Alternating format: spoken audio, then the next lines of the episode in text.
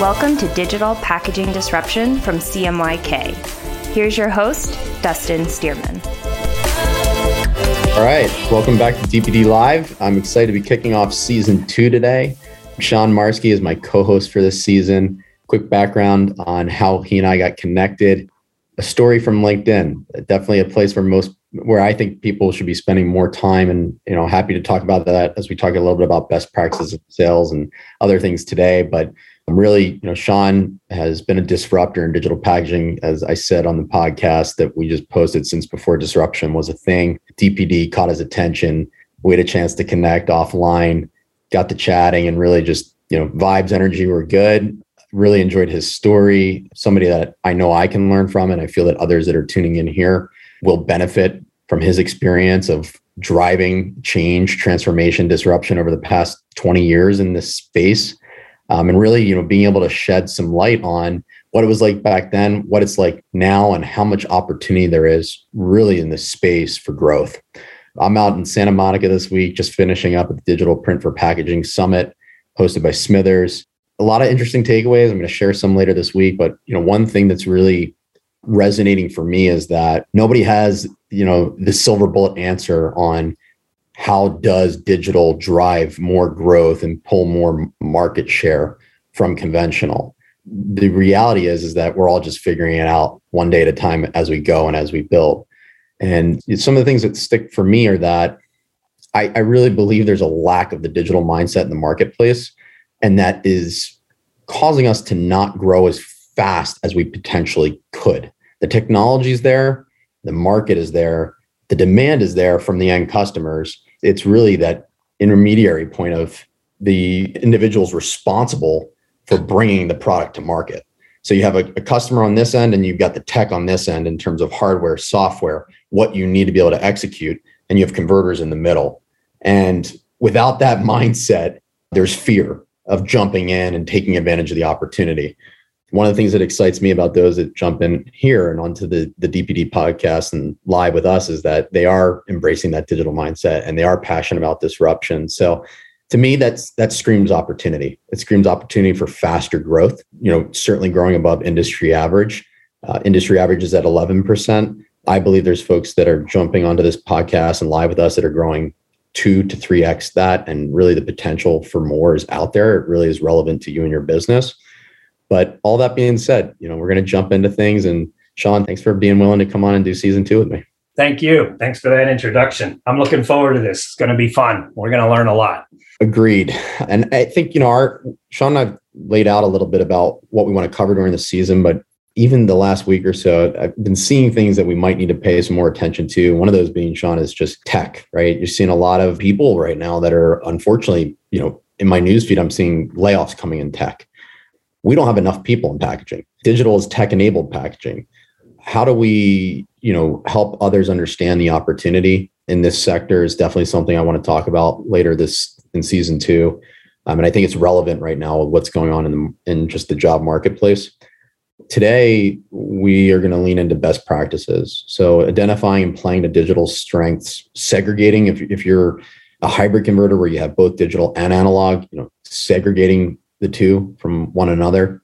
And then why a cohesive strategy and a cohesive system is necessary to deliver the digital experience. So just kicking off with you know identifying and playing the di- digital strengths i would like to start sean really you know when you reflect back on time at mem you know when you're building memjet building vip you know the strengths of digital then versus the strengths of digital now how the companies that grew and embraced the tech the best and saw that market adoption what were they doing differently from others that maybe weren't you know seeing as quick of a ramp up or onboarding of customers? Just love to hear a little bit about how you view strengths within digital how they've evolved. Yeah well back 20 years ago obviously you know the evolution of technology is on a logarithmic scale higher than than most things change and so the key was is when things first started out you had a very limited ecosystem we had to both at vip color and memjet we literally had to work with paper mills and the laminating companies and uh, this type of thing to to literally make printable substrates available for our technology, meaning uh, predominantly that was inkjet. So uh, you inkjet papers for the photo printing market, that type of thing, but that's that was way cost ineffective uh, on a on a square inch or square meter basis. So building out, there was very little ecosystem. Didn't have RIPs that were to to a digital printing or a packaging process. Everything was geared towards more commercial or home printing and that type. So uh, we really had to build out with software companies, media suppliers, substrates, different coatings. So that was a big challenge back in the day. You literally only had one or two substrates on a pressure sensitive and maybe one substrate for board.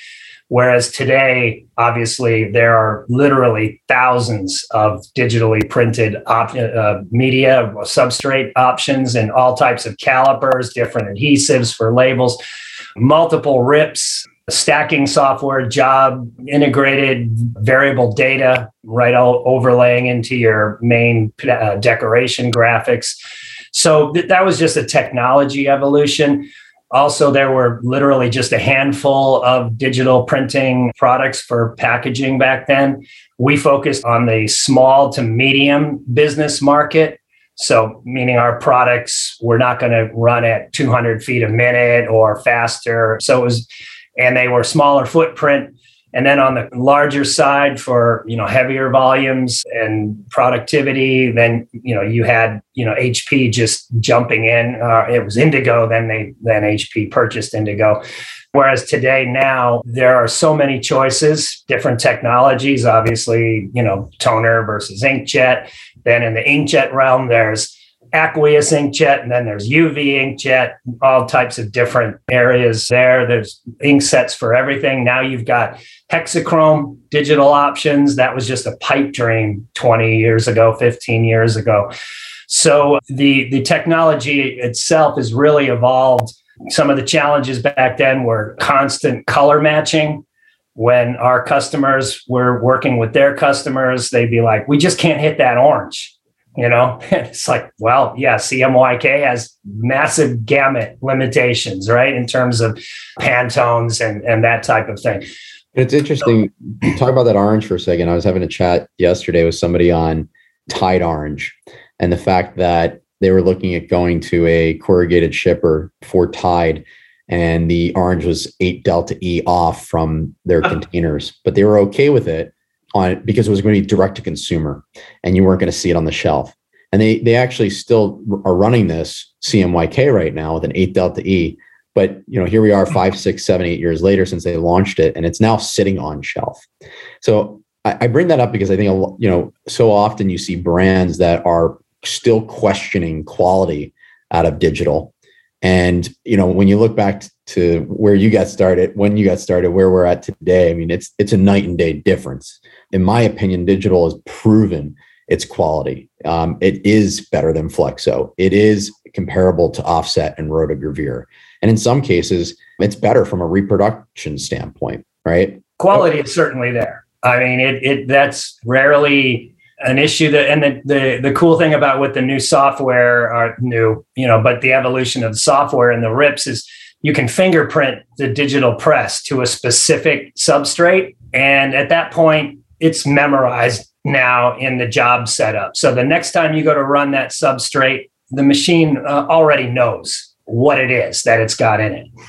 Hey do you guys are you familiar with Mark Rabbit Significa, or I'm trying yeah. to remember the name of his company, but he's got a uh, PMS color book that he's coming out with. It's uh, he and I talked about it briefly, but basically being able to footprint, you know, all the CMYK equivalents to a PMS book. So, and to your point, Sean, basically just it, it gives all those footprints for those spot colors, if you will.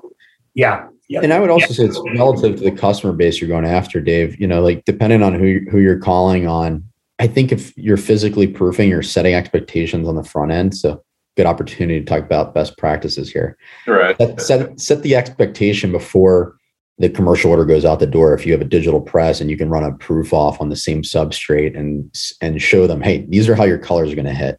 Nine times out of ten, you know, you can work around having to use spot colors with clients if you're throwing a drawdown off the press and you're throwing proofs and you're giving them the option to say, here's here, here's your grid. You know, pick the purple that you feel best suits your brand identity and building that time into launching that product. Look, no doubt about it in terms of fingerprinting, the, the presses and G7 color and all that kind of stuff that I'm not well versed in.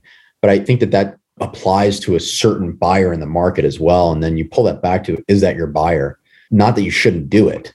And Mark and Significance are a great group, by the way. Yeah, he's great. I love what they're doing. They're working yeah. with a lot of people in this space. I had a meeting with HP yesterday, and we were basically talking to that point about their CMYK equivalents and what percentage of PMS colors they can hit. And it's basically 97, 98%. Now, they will make spot colors for you. And I said, well, what's the incidence of that? And they said it's pretty rare, you know? Yeah, and that's uh, even for big, big consumer product brands like Coca Cola. Exactly. Coca-Cola. So, yeah. Totally. Yeah. No, I, I think that again, like at least with the HP presses, their their extended gamut hits 99.9% of what you yeah. need to hit. And if you take the time to work around it, it's going to get there. But I, I want to circle back to one point, Sean, that you made, which is how the materials have evolved over the last 10, 15 years.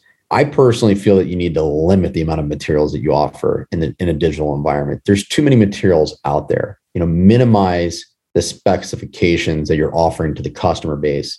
If you don't do that, you're now running so many different structures and specs through your facility. How do you find efficiency in production when you're in a digital environment and you're now running, you know, 20 different substrates to the shop? And to that point, I think, you know, this even came up yesterday, but a lot of buyers in the digital realm they don't know specs all that well. There, there's the opportunity to educate and influence going into you know vanilla chocolate or strawberry instead of having to have 32 flavors from what i can see. Now it's it could be relative to the product that you're making but i would argue that point in labels. I would i would argue that point in folding carton as well. Corrugate maybe a little bit different but interested in others thoughts here on that it's funny that you bring that up dustin and uh, because they've done studies and they they the more choices you give somebody the less apt they are to make a decision so yeah. and i'll liken it to online dating. If you did online dating 20 years ago when there was basically, you know, three different platforms, eHarmony, JDate, and plenty of fish, you could find dates. Now there's so many options out there, it goes nowhere. There's too many damn choices. That's a dangerous one. I'm going to leave that one like it is and not, not touch on it. but that's right. That's right in terms of just limiting the amount of substrates that you're offering to the client. And it's really as simple as do you want a gloss finish? Do you want a satin finish or a matte finish? Do you want, you know, a metallic pop or not?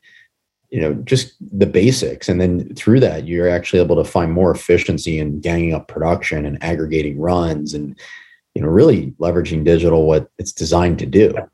Yeah, that is a, a, best practice important point right there. But the, in separating, you know, say digital side from the analog side, really you, you want to understand, you know, the digital offering and go out with show a customer, here's the three materials we have or the three finishes. We can run it, you know, here's the color gamut range. Obviously, also the beautiful thing about digital is someone can just email the artwork and you can run off a proof right there. I mean, it, it, it takes you, I don't know, depending on ripping and, you know, doing the color fingerprinting or whatever, but, and you can ship out a, an actual sample literally in a day.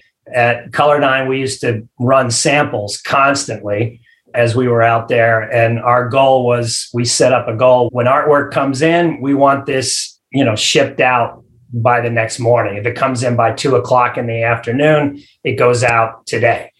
And that was something that really allowed customers to touch and feel it and make a decision pretty quickly on buying the packaging, right? So, but it's really understanding, limiting the options. I agree 100% with Dave. You show too many things, and then people sit there, customer will sit there and go, I, I don't know. I don't know. I like this one, but I also like this one. so it's, um, and then just play to those strengths. It's like we'll run on this material. We can run, let's call it a hundred thousand pieces. And we can have it done in in two days, three days. You'll you'll have it received. Uh, you want to go more than that? We'll we'll flip this over to a different process, right? And just say this is where our this is where this digital business operates. It's these materials. It's here's the color options, and we can run up to a specific. You know, never be afraid in sales to say, yeah, with this piece we can run up to you know two hundred thousand right? That's as far as we'll go with that. And a lot of customers say, well, okay, 200,000, but I need 10 different versions within that, that order or 300,000. Say, no problem. It's done. You can, you just, you rip the, the job and the whole thing prints. The printer will print a flag in between each version change. And so if you're slitting and rewinding, in the case of labels or stacking in the case of uh, boards, everything comes right off on the on the roll in the finishing and, and even the system will recognize there's a flag and start a new stack right? Or a new roll so it's um, just packaging that digital offer right up front limit the customer's choices and i think you're going to see some pretty good success out there rather than saying we can do anything right? And then it, right. it's complicated I think that's exactly right. You know, study your prospect, understand what they're in the business of doing, curate your messaging around them, knowing on where your strengths are. And really, to me, it's, you know, go into the meeting and start by understanding your prospect's weaknesses. That's going to tell you where your strengths are in that opportunity. You know, lean into those pain points and then come back and think about, okay, you know, I've got a really diverse offering. Does this fit within what we do? If it does, great. You know, chase it down. But if it doesn't, you know, have the discipline to say, okay, you know, this one's not for us. There's just so much opportunity out there. You don't need to waste the time chasing down something that doesn't fit what you do. So I think going back to those strengths, really getting clear on like what it what makes you unique as a, a provider of digital packaging and who are those target clients you know make sure you understand who that target audience is otherwise you don't need to be chasing after the wrong business at the end of the day there's just there's so much opportunity out there. I want to jump, Tom. It looks like you've got a question or some thoughts to yeah, share. On the, on the material side, just um, and again, this is not to add to the decision making process, but what about sustainable materials? What kind of experience is everybody having in terms of people requesting either recyclable, biodegradable, compostable materials? Yeah, it's a, it's an interesting point, and it's something that you know came up yesterday at the conference I'm sitting in on uh, and I tend to agree with this. You know, I, I, just think for the most part, compostable, we're not there. The infrastructure really isn't there to properly bring end of life to compostable packaging. There's folks in from Europe where you know they have more advanced in circularity than we do here in the states due to you know extended producer responsibilities. We're heading down that path here. I've always been a strong believer in post-consumer recycled content it's immeasurable it's real it's a guarantee it doesn't matter if the consumer is you know dropping it off in an in-store drop off bin or not. You made the impact from a sustainability perspective the moment you made the decision to buy that raw good.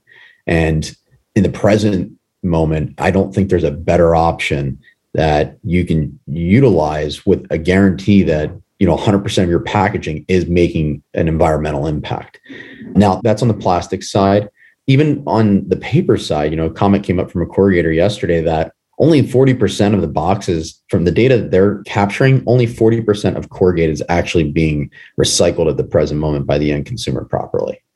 There's mixed data out there. You know, labels, I think that there's a lot of room for innovation, in my opinion. You know, and Sean, this is I'll, I'll turn to Steve because you know labels way better than I do.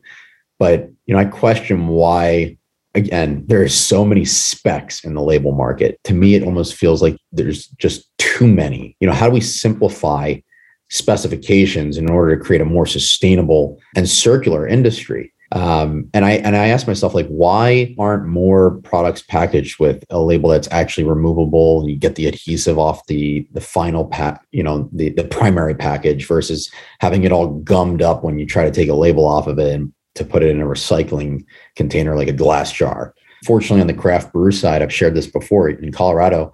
I don't drink a lot of beer, but the on the occasion that I pick it up, I am seeing removable adhesives on on beer cans from the craft brewers in Colorado.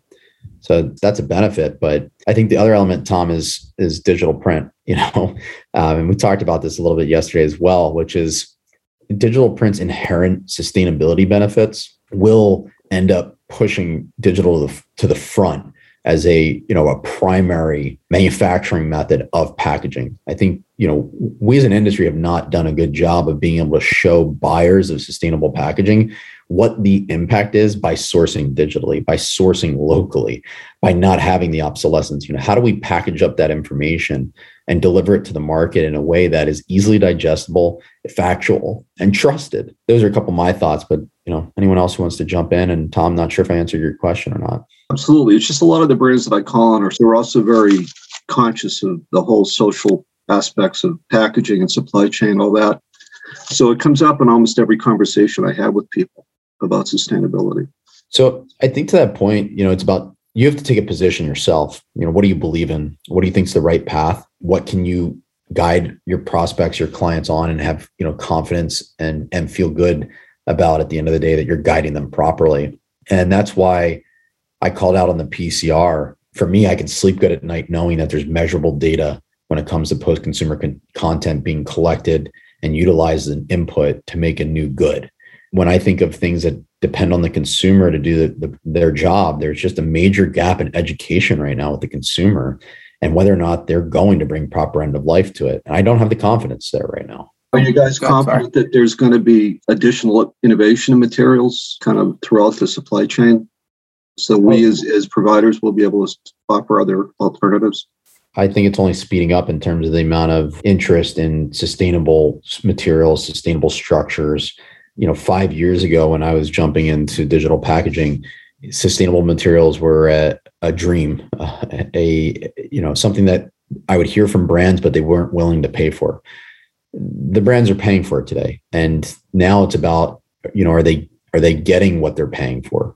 and how do we make sure that we're getting the right materials? Because everybody has their own narrative when it comes to sustainability. And that's okay. I mean there isn't necessarily one answer for that either. You know paper is going to be better for certain products and plastic will be better for other products. You know recycled material uh, is going to be better than compostable in some areas. Bio-based whatever might be better than recyclable in, in this case but i do think that there's the need to simplify that too time will tell. But I, I think demand, Tom, to answer your question, is is definitely there and growing. And there's there's a lot of people that if they could pull their resources together and collaborate more, it would benefit everybody. That you know, there's enough demand for multiple suppliers, but I think there's too many folks trying to invent their own material structure to differentiate instead of simplifying and truly delivering on a sustainable infrastructure. Somebody else was starting to share their thoughts. Yeah, I was jumping in there, uh, Dustin. This is Ryan. You know, kind of a couple of things you guys all hit on, right? Like, I feel like every time I have a vendor come in and talk to me about label substrates and they send me a package, you know, there's way too many options. And the worst thing you can do is put all those options in front of a customer because, you know, they'll pick the one obscure product that has some crazy, um, you know, minimum order quantity and it's just not, it's not realistic.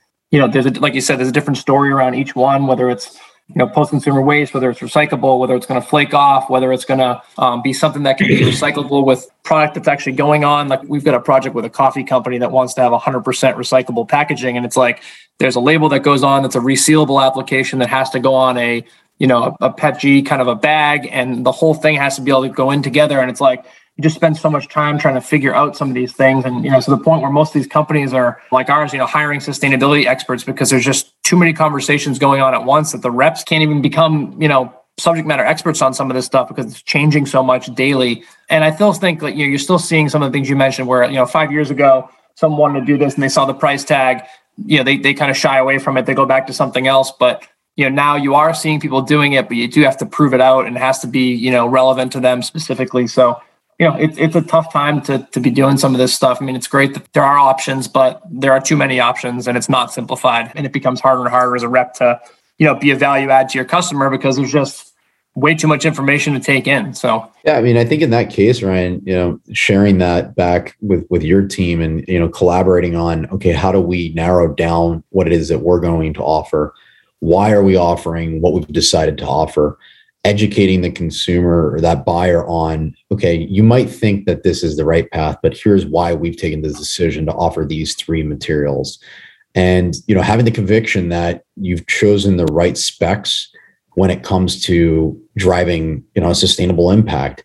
I agree. You know, I saw the same thing on my side where there's just too many different offerings. And then it goes back to Dave's point. You know, somebody doesn't make a decision when there's so many different paths to choose. So if we can simplify that and, you know, what's ultimately that driving factor for me, it's it's picking material structures that, you know, we have the confidence in are designed around today, not necessarily around five to 10 years from now. Because, you know, let the big CPGs help you know build the infrastructure for five to ten years from now. You know they're spending hundreds of millions of dollars on packaging. Let them go feed some of these innovators around proof of concept with sustainable structures. As small to medium sized businesses let's give them what we know um, works today and we have the confidence in is delivering on their why as a brand and, and at the end of the day why the consumer is picking up their product which in many cases is a consumer that's more conscious yeah, and I think you know to add to your point too about things like craft beer and some of these other industries, they're leveraging the materials that are best suited for their applications, but they're finding ways to leverage digital print to create you know content on the labels or on the packaging that allows people to take action in a certain way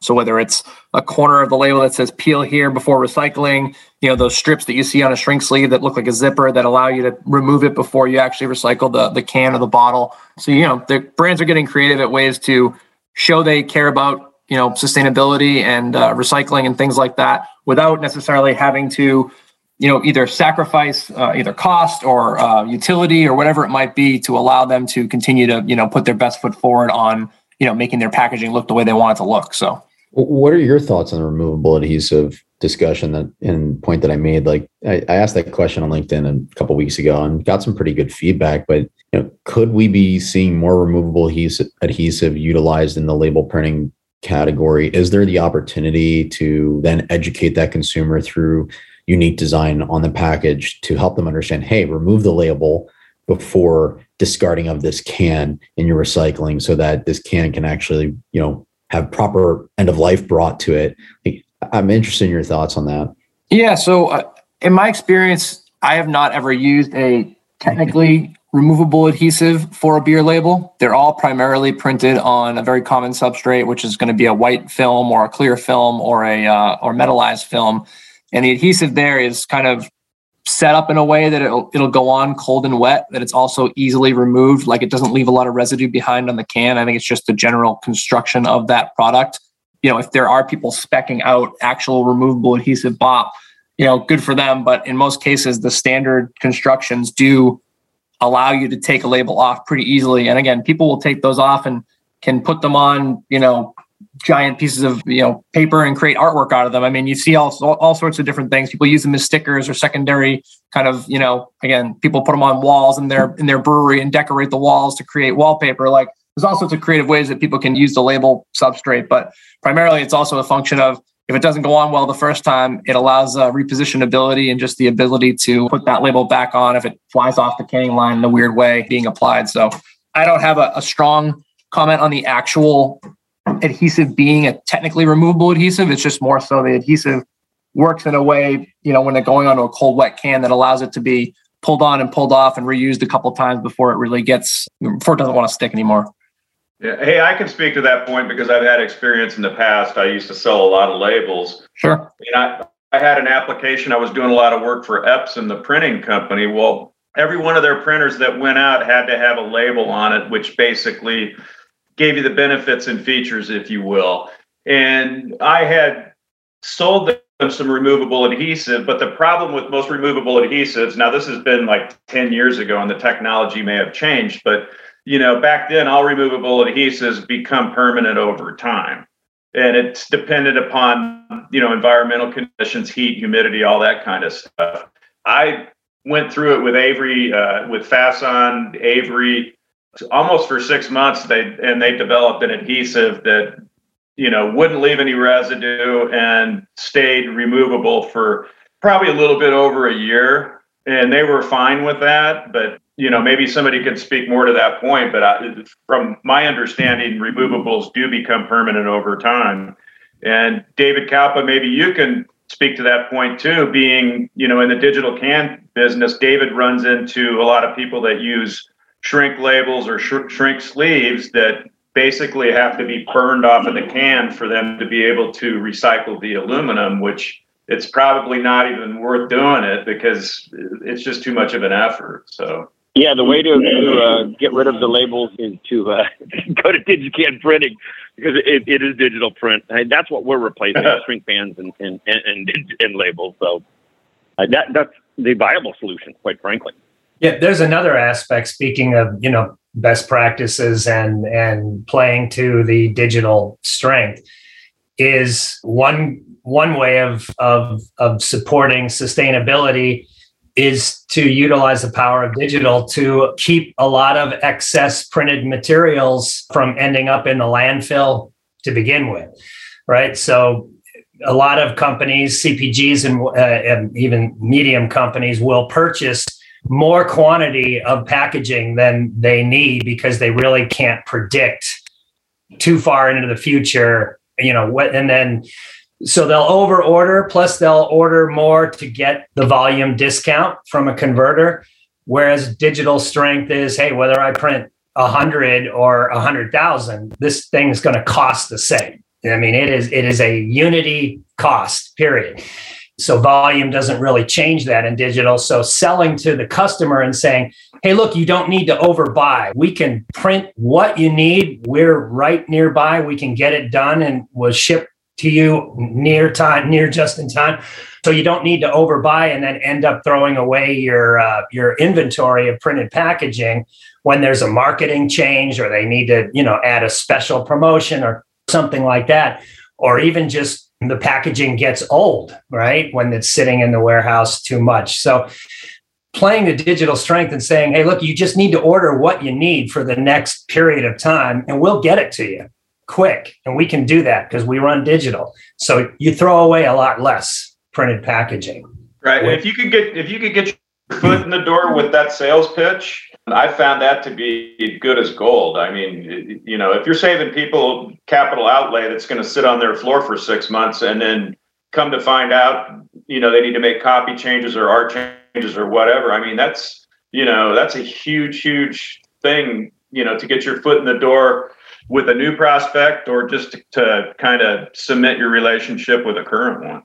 Mm-hmm. I think you know tying that back to the question that Tom brought up, you know we have to work with what we've got right now. But you know I go back to the point that I made around LCAs. We as manufacturers and people in the industry that are the ones in between the technology and the end customer, have to put more pressure upwards on the equipment suppliers and raw material suppliers to develop a system to measure be able to measure actual impact right because you know we're selling on how the end customer can do a better job of managing inventory and drive impact through their behaviors of buying packaging but I've long believed that there's a way more value than what's being recognized by the market right now in a digitally manufactured package versus a conventionally manufactured package. When you look at energy consumption, when you look at wastewater, when you look at all the things that contribute, as I mentioned earlier, to getting a package to where it's being filled. And you know, a big one of those that we don't do enough we don't emphasize enough is just again local footprint. How close are you producing that package to where it's being filled? And what's that carbon impact when it's being produced locally versus being imported?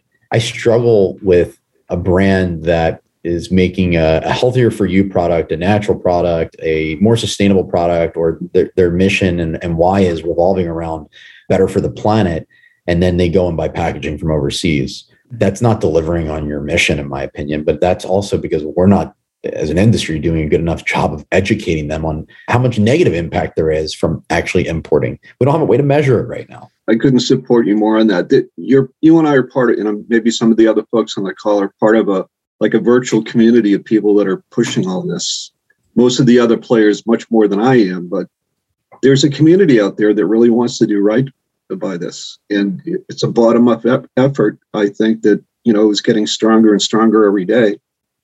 Uh, hopefully, the people above us will listen to the input that we're making. You know, that's just my two cents. There's other sides too. Imagine if you have a digital shop or a digital program within your shop to be able to go to a customer and say, because there's always this thing digital versus analog. They'll never look exactly the same, and customers tend to nitpick about that, packaging buyers. But how about this? It's you say if you do this digitally, here's what we save. If you order a digital product, we as a converter don't have to make plates. Plates require chemicals, right? Etching, laser etching. Then we have to, there's waste, there's cleanup of that system. So we don't make plates. That stuff never ends up happening. And that helps environmental sustainability. Also, if we use digital, the amount of ink or toner is exactly what's needed to run the job. If we run it analog, Mr. Customer, we have to mix up, we have to create inks of which, you know, these spot color inks or these pre-mixed seven colors or whatever. We have to mix more ink than we'll use. That ink's going to end up, you know, going down in the waste processing. So if you run digital, we don't have to use excess inks. We don't have to make plates. I mean, if we think of the, the difference between digital and analog, there's a story to be told how, again, electricity, as you said, Dustin, um, there's a story to be said. If you choose digital, you're choosing a more sustainable path to get your packaging. And that's that's twofold too, Sean. I mean, as a manufacturer, depending upon what locale you're in, like if you're in Southern California, you got to deal with the AQMD with, you know, dumping inks and solvents and what have you from the cleanup process. I mean, yeah. what a headache you got to deal with. Yeah. So I, David and I are talking about putting a facility out in Southern California just to serve the West Coast market. And we don't even know if we want to print. We may just job that out to somebody and let them deal with the headaches, but then we do everything else yeah, just from my own experience, I'd, I'd recommend building in Arizona or, or Nevada. Right. This yeah. state of California is a, a, real joy to deal with when it comes to right. Sean, I go back to your point, and I just couldn't agree with you more. I just feel there's this major gap where we know that we can convey that, but we aren't able to provide the data still that shows it. And we have to figure out as an industry, and I, I put it back on the OEMs the, the hardware manufacturers need to pull together the resources to make it easier to measure the impact of printing digitally versus printing analog or conventionally and what that does from a sustainability perspective. You know why can't Xeikon hp durst whomever you know all throw in 25 50 grand to go build a tool that everybody benefits from? Everybody wins. I don't see why that can't be done. I, and i think it needs to be done personally but in your past life with epac didn't hmm. you guys work some kind of cooperative arrangement with a local recycling facility or capability so that people theoretically could bring their packaging back to a third party? There are some, I'm not aware of what, you know, obviously I haven't been involved with, with the business for six plus months now, but there were definitely multiple initiatives. So I heard that through Corey Connors. gotcha. Yeah, I would say yes, but you know, the challenge is getting everybody to create the awareness around uh, drop off points and collection and and this just the system's not right now the infrastructure isn't in place when it comes to plastics. That's just the reality of the matter. You know and when you look at paper you have a profitable system for recycling and repurposing. It doesn't exist in plastic so now you're having to go back and, and build it. And it's a lot harder to, to build that when you have scale the way the industry is at today versus having it earlier have, have been having been established earlier before the industry has reached the point of scale that it's at.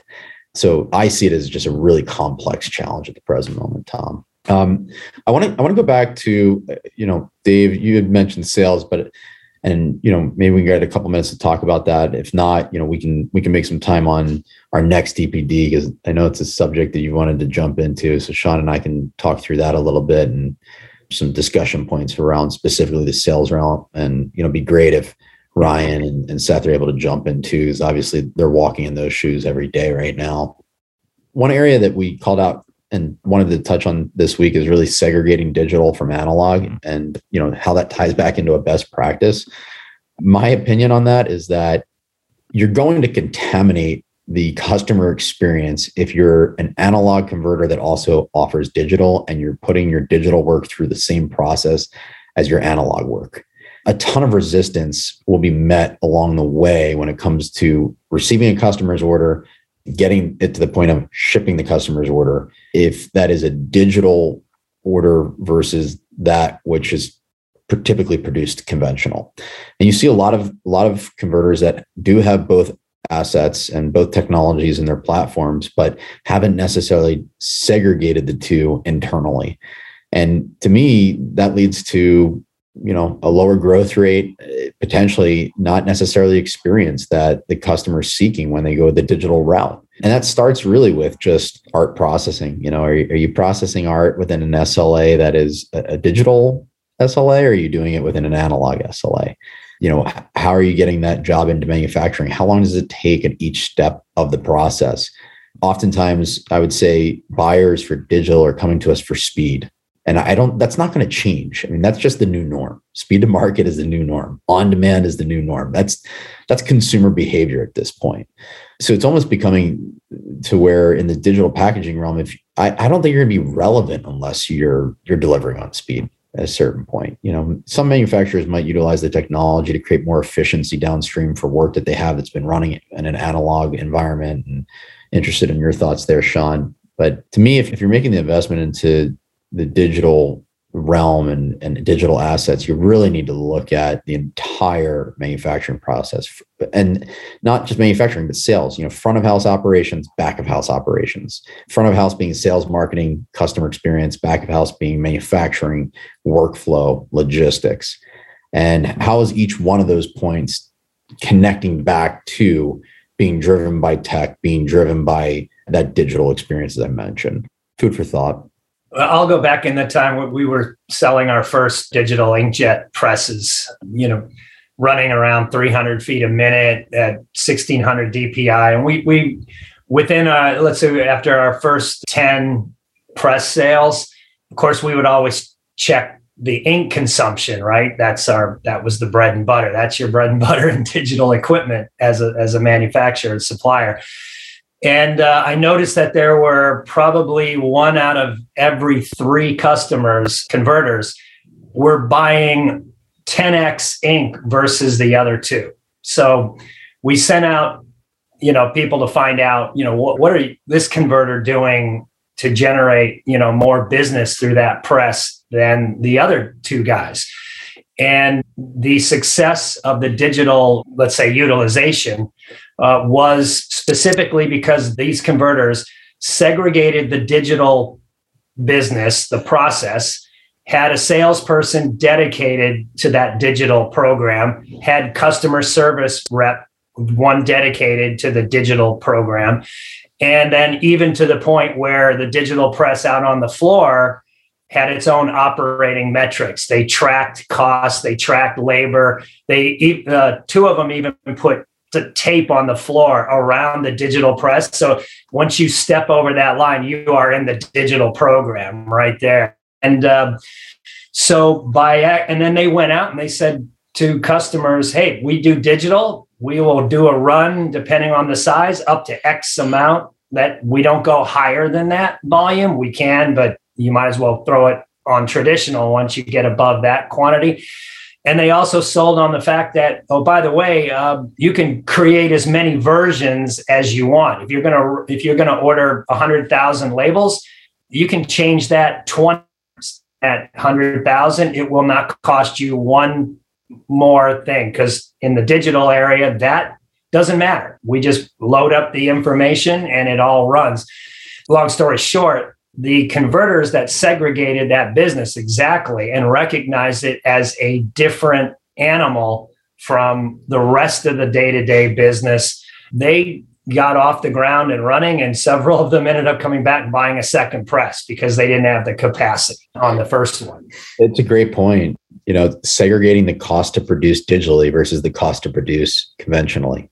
And you know that comes down to just your overall expenses um, if you're looking at you know producing digitally within a conventional facility, your cost to produce digitally is going to be more expensive than the greenfield down the street that is strictly a digital operation, right? Just from an overhead perspective. So interesting to hear that you know when you were deploying the tech whatever that time frame was that you're speaking to there were converters that were already ahead of the game and saying hey we're going to understand what our cost to produce is on just our digital assets from a p&l perspective versus yeah. i think i would argue too many converters that have analog and digital right now are not breaking down their cost to produce by technology, which is probably why they're not seeing more growth. One of my suppliers, actually, they they're both analog and digital. They have a Xeikon platform. They're basically going away from this Xeikon platform completely, just staying with litho offset presses for folding carton applications. Yeah, interestingly, a lot of our customers, hi, Antonio from Infigo, a lot of our customers that um, analog and are investing in digital are creating a completely different workflow stream for their digital and you know investing in new technologies because their analog way won't work anymore. I think is pretty relevant too is just you know you have so many of these companies that are coming together and, and through all the M&A activity is that you've got you know analog and digital joining forces you know either from different plants different cultures all these different things and they're they're coming together under one roof in so many places around the country. And what you're saying is not happening fast enough in some cases. It relates to creating like separate cells separate workflows. You know they're trying to operate on MIS systems and things like that that just you know aren't built for one technology over another and it does create a lot of you know heads butting and things like that and different ways that you know production sees things versus customer service versus you know the overall plant management looking at costing. I mean it comes down to everything. So you know the more you can segregate i think the technology and the workflow associated with it you know the better off you'll be because it is it's really hard especially if you have even if you have really good digital technology and really good flexo or analog technology if they're not you know separate or, or, or working really well together, you're just you're going to be in a weird spot. A lot, a lot of good input. I feel like we're uh, we're getting right to the you know the hot button point here as we wrap up this week's DPD live. And with that being said, you know, I think if we back out and look at this from a macro perspective, in a business, you have sales, operations, and finance, or sales and marketing, operations, and finance. And as that analog and digital converter, you have to go back and segregate each one of those buckets from one another in order to find success within the digital realm. Otherwise, you know, you're really creating a space where it's like oil and vinegar and they don't go together. Now that being said, I I do believe that that's we're talking process and we're talking business we're not talking people as companies that are embracing both sets of technology we have to make sure from a people perspective that we're doing the right things and mindful and aware of there's plenty of folks in print that have been doing things the analog conventional way you know creating opportunity for those individuals to have a path to go into the digital realm I think that that's something that's really important. We need that tribal knowledge and that talent in, in the digital space in order to create greater adoption in the market. And, you know, it's all relevant to business model and, and where you're at, but digital is not going anywhere. It's here to stay. It's going to capture more market demand. The technology is advancing. The consumer, the end customer wants the value that it offers. It just comes down to the manufacturers moving beyond the elements of the unknown in other words the fear of the what ifs what if it doesn't work out you know how, how do i make a return on my capital investment well uh, you know understand those fears. There are big investments that are to be made if you're stepping into this realm but i think you have to look at the, the macro impact right now what's going on within the market and what's driving really the acceleration of this niche that is still very small in the grand scheme of things and is only going to continue to grow. And then work with individuals like sean and myself who, who have been there and know what it you know those fears are like and those unknowns and can help guide you know navigating those waters that you know if if i'm a business owner i'm considering a two three million dollar capital investment that's a lot of risk but you know, if I'm doing the, the research and the work to understand what's going on in the overall markets, I, the confidence can be found to go out and, and take that risk, in my opinion. Sean, any thoughts before wrapping up? Yeah, well, just to finalize that, there are options for getting into digital that are very good today. And speaking of evolution, it doesn't necessarily, depending on the size of your operation and what you're targeting, but you can get into a pretty good digital press program that can do a lot of things for really a few hundred thousand dollars. It just depends on what you're what you're looking for, but that's a good way to get started without saying I have to go right to something that's going to be several million dollar capex, right? You can there are many options out there now that literally start at a hundred thousand. You can get converting, you know, you get slitting, you get die cutting, even mm-hmm. at 250 300,000 right so there's a lot of different entry points depending on the size of the converter and it doesn't have to require a massive capex up front that's a great point. You know, I was sitting here yesterday listening to the story of Bay Cities, who's a corrugated converter, and they showed the history of their organization and how they've grown into now recently installing a C500. But it all started with, you know, I think a Scitex, you know, 10 years ago. Yeah. Right. Just, you know, taking steps and growing and, you know, went from, I guess, the Scitex, you know, 10,000 or something to the 15.5 to then putting the Barberan in to now having the C500 you're right. You can start with a, a, smaller investment, a smaller niche, and it's all relative at the end of the day. You know, I think that's a great point, Sean, is start with an entry point asset. And you know, maybe it's it's serving a, a little bit of a different market or different customer base than your core customer base today. And that's okay. You know, get comfortable, build the confidence, learn how the business works, make the changes internally from a workflow standpoint to support that you know incubate that business and then go and make bigger investments into the space. And another item I, I, think that is a great area for conventional converters to focus who are looking to go into the digital realm is with what antonia and her team are doing at infigo. You, know, you don't have to buy an asset to jump into the digital packaging game per se. You, you can very much start with the experience and creating a better experience for your existing customers that is streamlined, that removes the friction, that is convenient, that aligns with just going on to Amazon and, and reordering. You know, print shouldn't be any different. I think there's a, still so much opportunity to simplify what is a complex purchasing experience today. And you know, the point that was made yesterday is people are spending you know $100 on custom shoes or you know custom printed products and the level of customization, personalization, the speed and, and how things move. Or no, it was food, you know, ordering food delivery. You know, it's a $40 ticket or whatever it might be, but the speed and ease of ordering it online in comparison to spending $300,000 or 25K on packaging, why isn't that experience being transferred over to a higher purchase ticket price in the packaging realm? It needs to be. So great area to also lean into. And then, you know, as you build that experience for the customers with that online portal per se, easier to do business with, then you can plug in a digital asset that just happens to be another part of the workflow. And it, it's a little bit of a different look in terms of just, you know, that, that's a differentiator from analog and digital is that digital asset literally is a component of the workflow, whereas the analog asset, I don't see it ever getting to that point. But anyhow, thanks everybody for for jumping on this week. Excited for Sean and I to be kicking off season two. If you have thoughts, don't hesitate to send me or Sean a ping or both of us on LinkedIn with just some subjects that you'd like to cover. Dave, Gerhard, let's sync up. You know, I'll send out okay. a DM and you know, if you want to share some thoughts that you have in mind for sales, let Sean and I take it back and let's sure. make it a, a, discussion point for an upcoming DPD. I'd love to. Awesome. Thank I'll you for everybody's input today. Thanks for joining up. Hey everyone, it's Dustin. Thanks so much for listening to the show and being at the front lines of this new exciting era in digital packaging. Make sure you hit subscribe, leave a five star review, and a written review to tell us what you think. Thanks for listening, and see you again next time. Thank you